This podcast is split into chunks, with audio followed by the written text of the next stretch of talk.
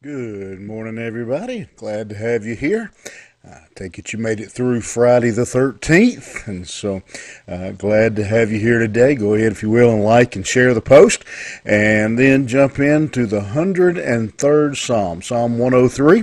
I'll be picking up in verse 9 today. And again, we're looking uh, in this section of this psalm as David is listing the various reasons uh, why he said in verse 1, Bless the Lord, O my soul, and all that is within me. And so we pick it up in verse 9 where David is actually now, uh, if this was an outline, it would be a subpoint. David, uh, in verse 8, we talked a, a good bit about uh, the mercy uh, of God. Uh, he mentions mercy twice there uh, in verse 8 that the Lord is merciful, and uh, then he ends with plenteous uh, in mercy. And now in verse 9, uh, he's going to uh, really kind of expand or take a little more time to further explain the mercy of God and to uh, to uplift and and praise God uh, for uh, that mercy, uh, in particular the part of mercy. And again, remember uh, what we said: mercy is God not giving us what we do deserve. Uh, and I'm, I'm, sure there's a much more detailed and complicated uh, definition out there, uh, but that one serves, I think, the purpose for us. Uh, simple and to the point. Mercy is not giving us what we do deserve. Grace is giving us what we do not deserve. And so here he's expanding on this idea of not giving us uh, what we do deserve. Uh, as he says in verse 9, he will not always chide, neither will he keep his anger forever.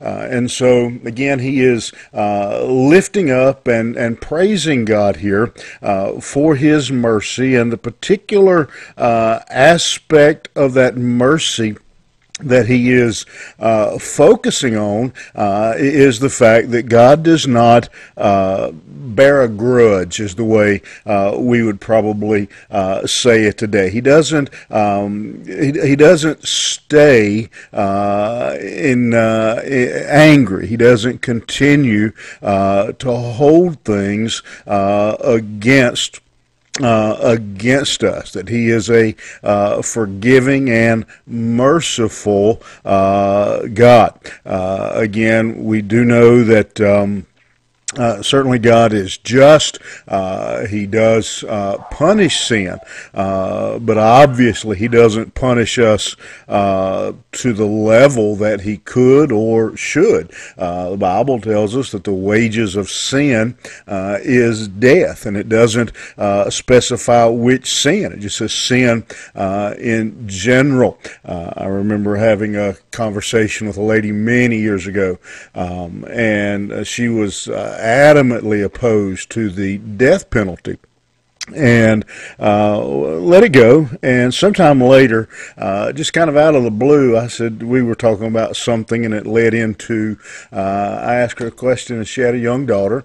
I said, uh, if somebody was to to kidnap and kill your daughter, uh, what what would you do? She said, I'd kill him. I said, wait a minute, you don't believe in the death penalty.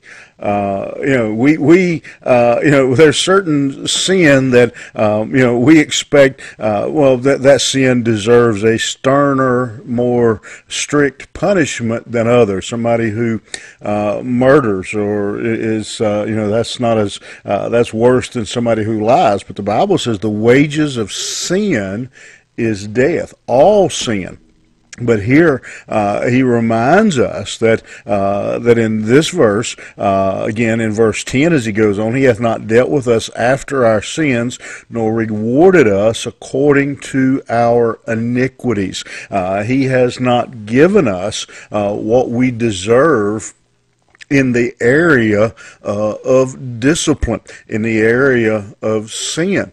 Uh, I, I, know that uh, you know most people, um, you know, they may not admit it, but generally we think, well, I'm not the worst sinner. Uh, there are uh, there are worse uh, worse people out there. Well, there there probably are, simply in the matter of quantity of sin. But the reality again is that all sin deserves uh, the punishment uh, of uh, of death. That is the sentence.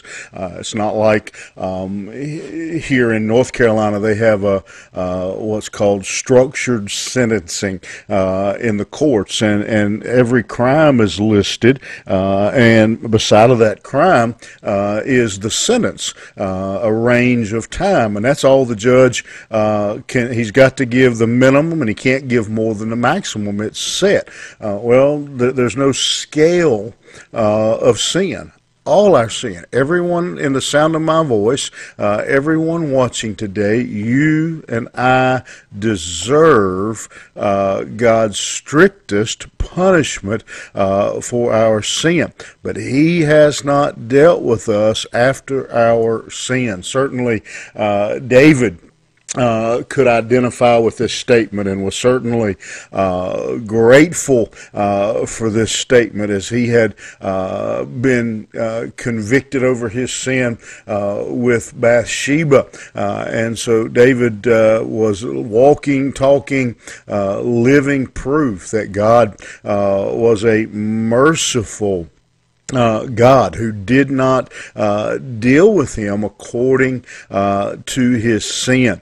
Uh, and so David says, because of that, uh, again, I will uh, bless the Lord with all my soul because I know what I deserve, what I should have received for my uh, sin. And he goes on then in verse 11 and expands even further on that idea of mercy. For as the heaven is high above the earth, so great is his mercy uh, toward them that fear him.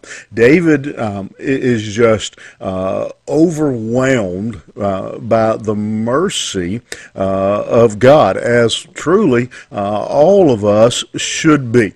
that as we recognize the the debt uh, that we owe.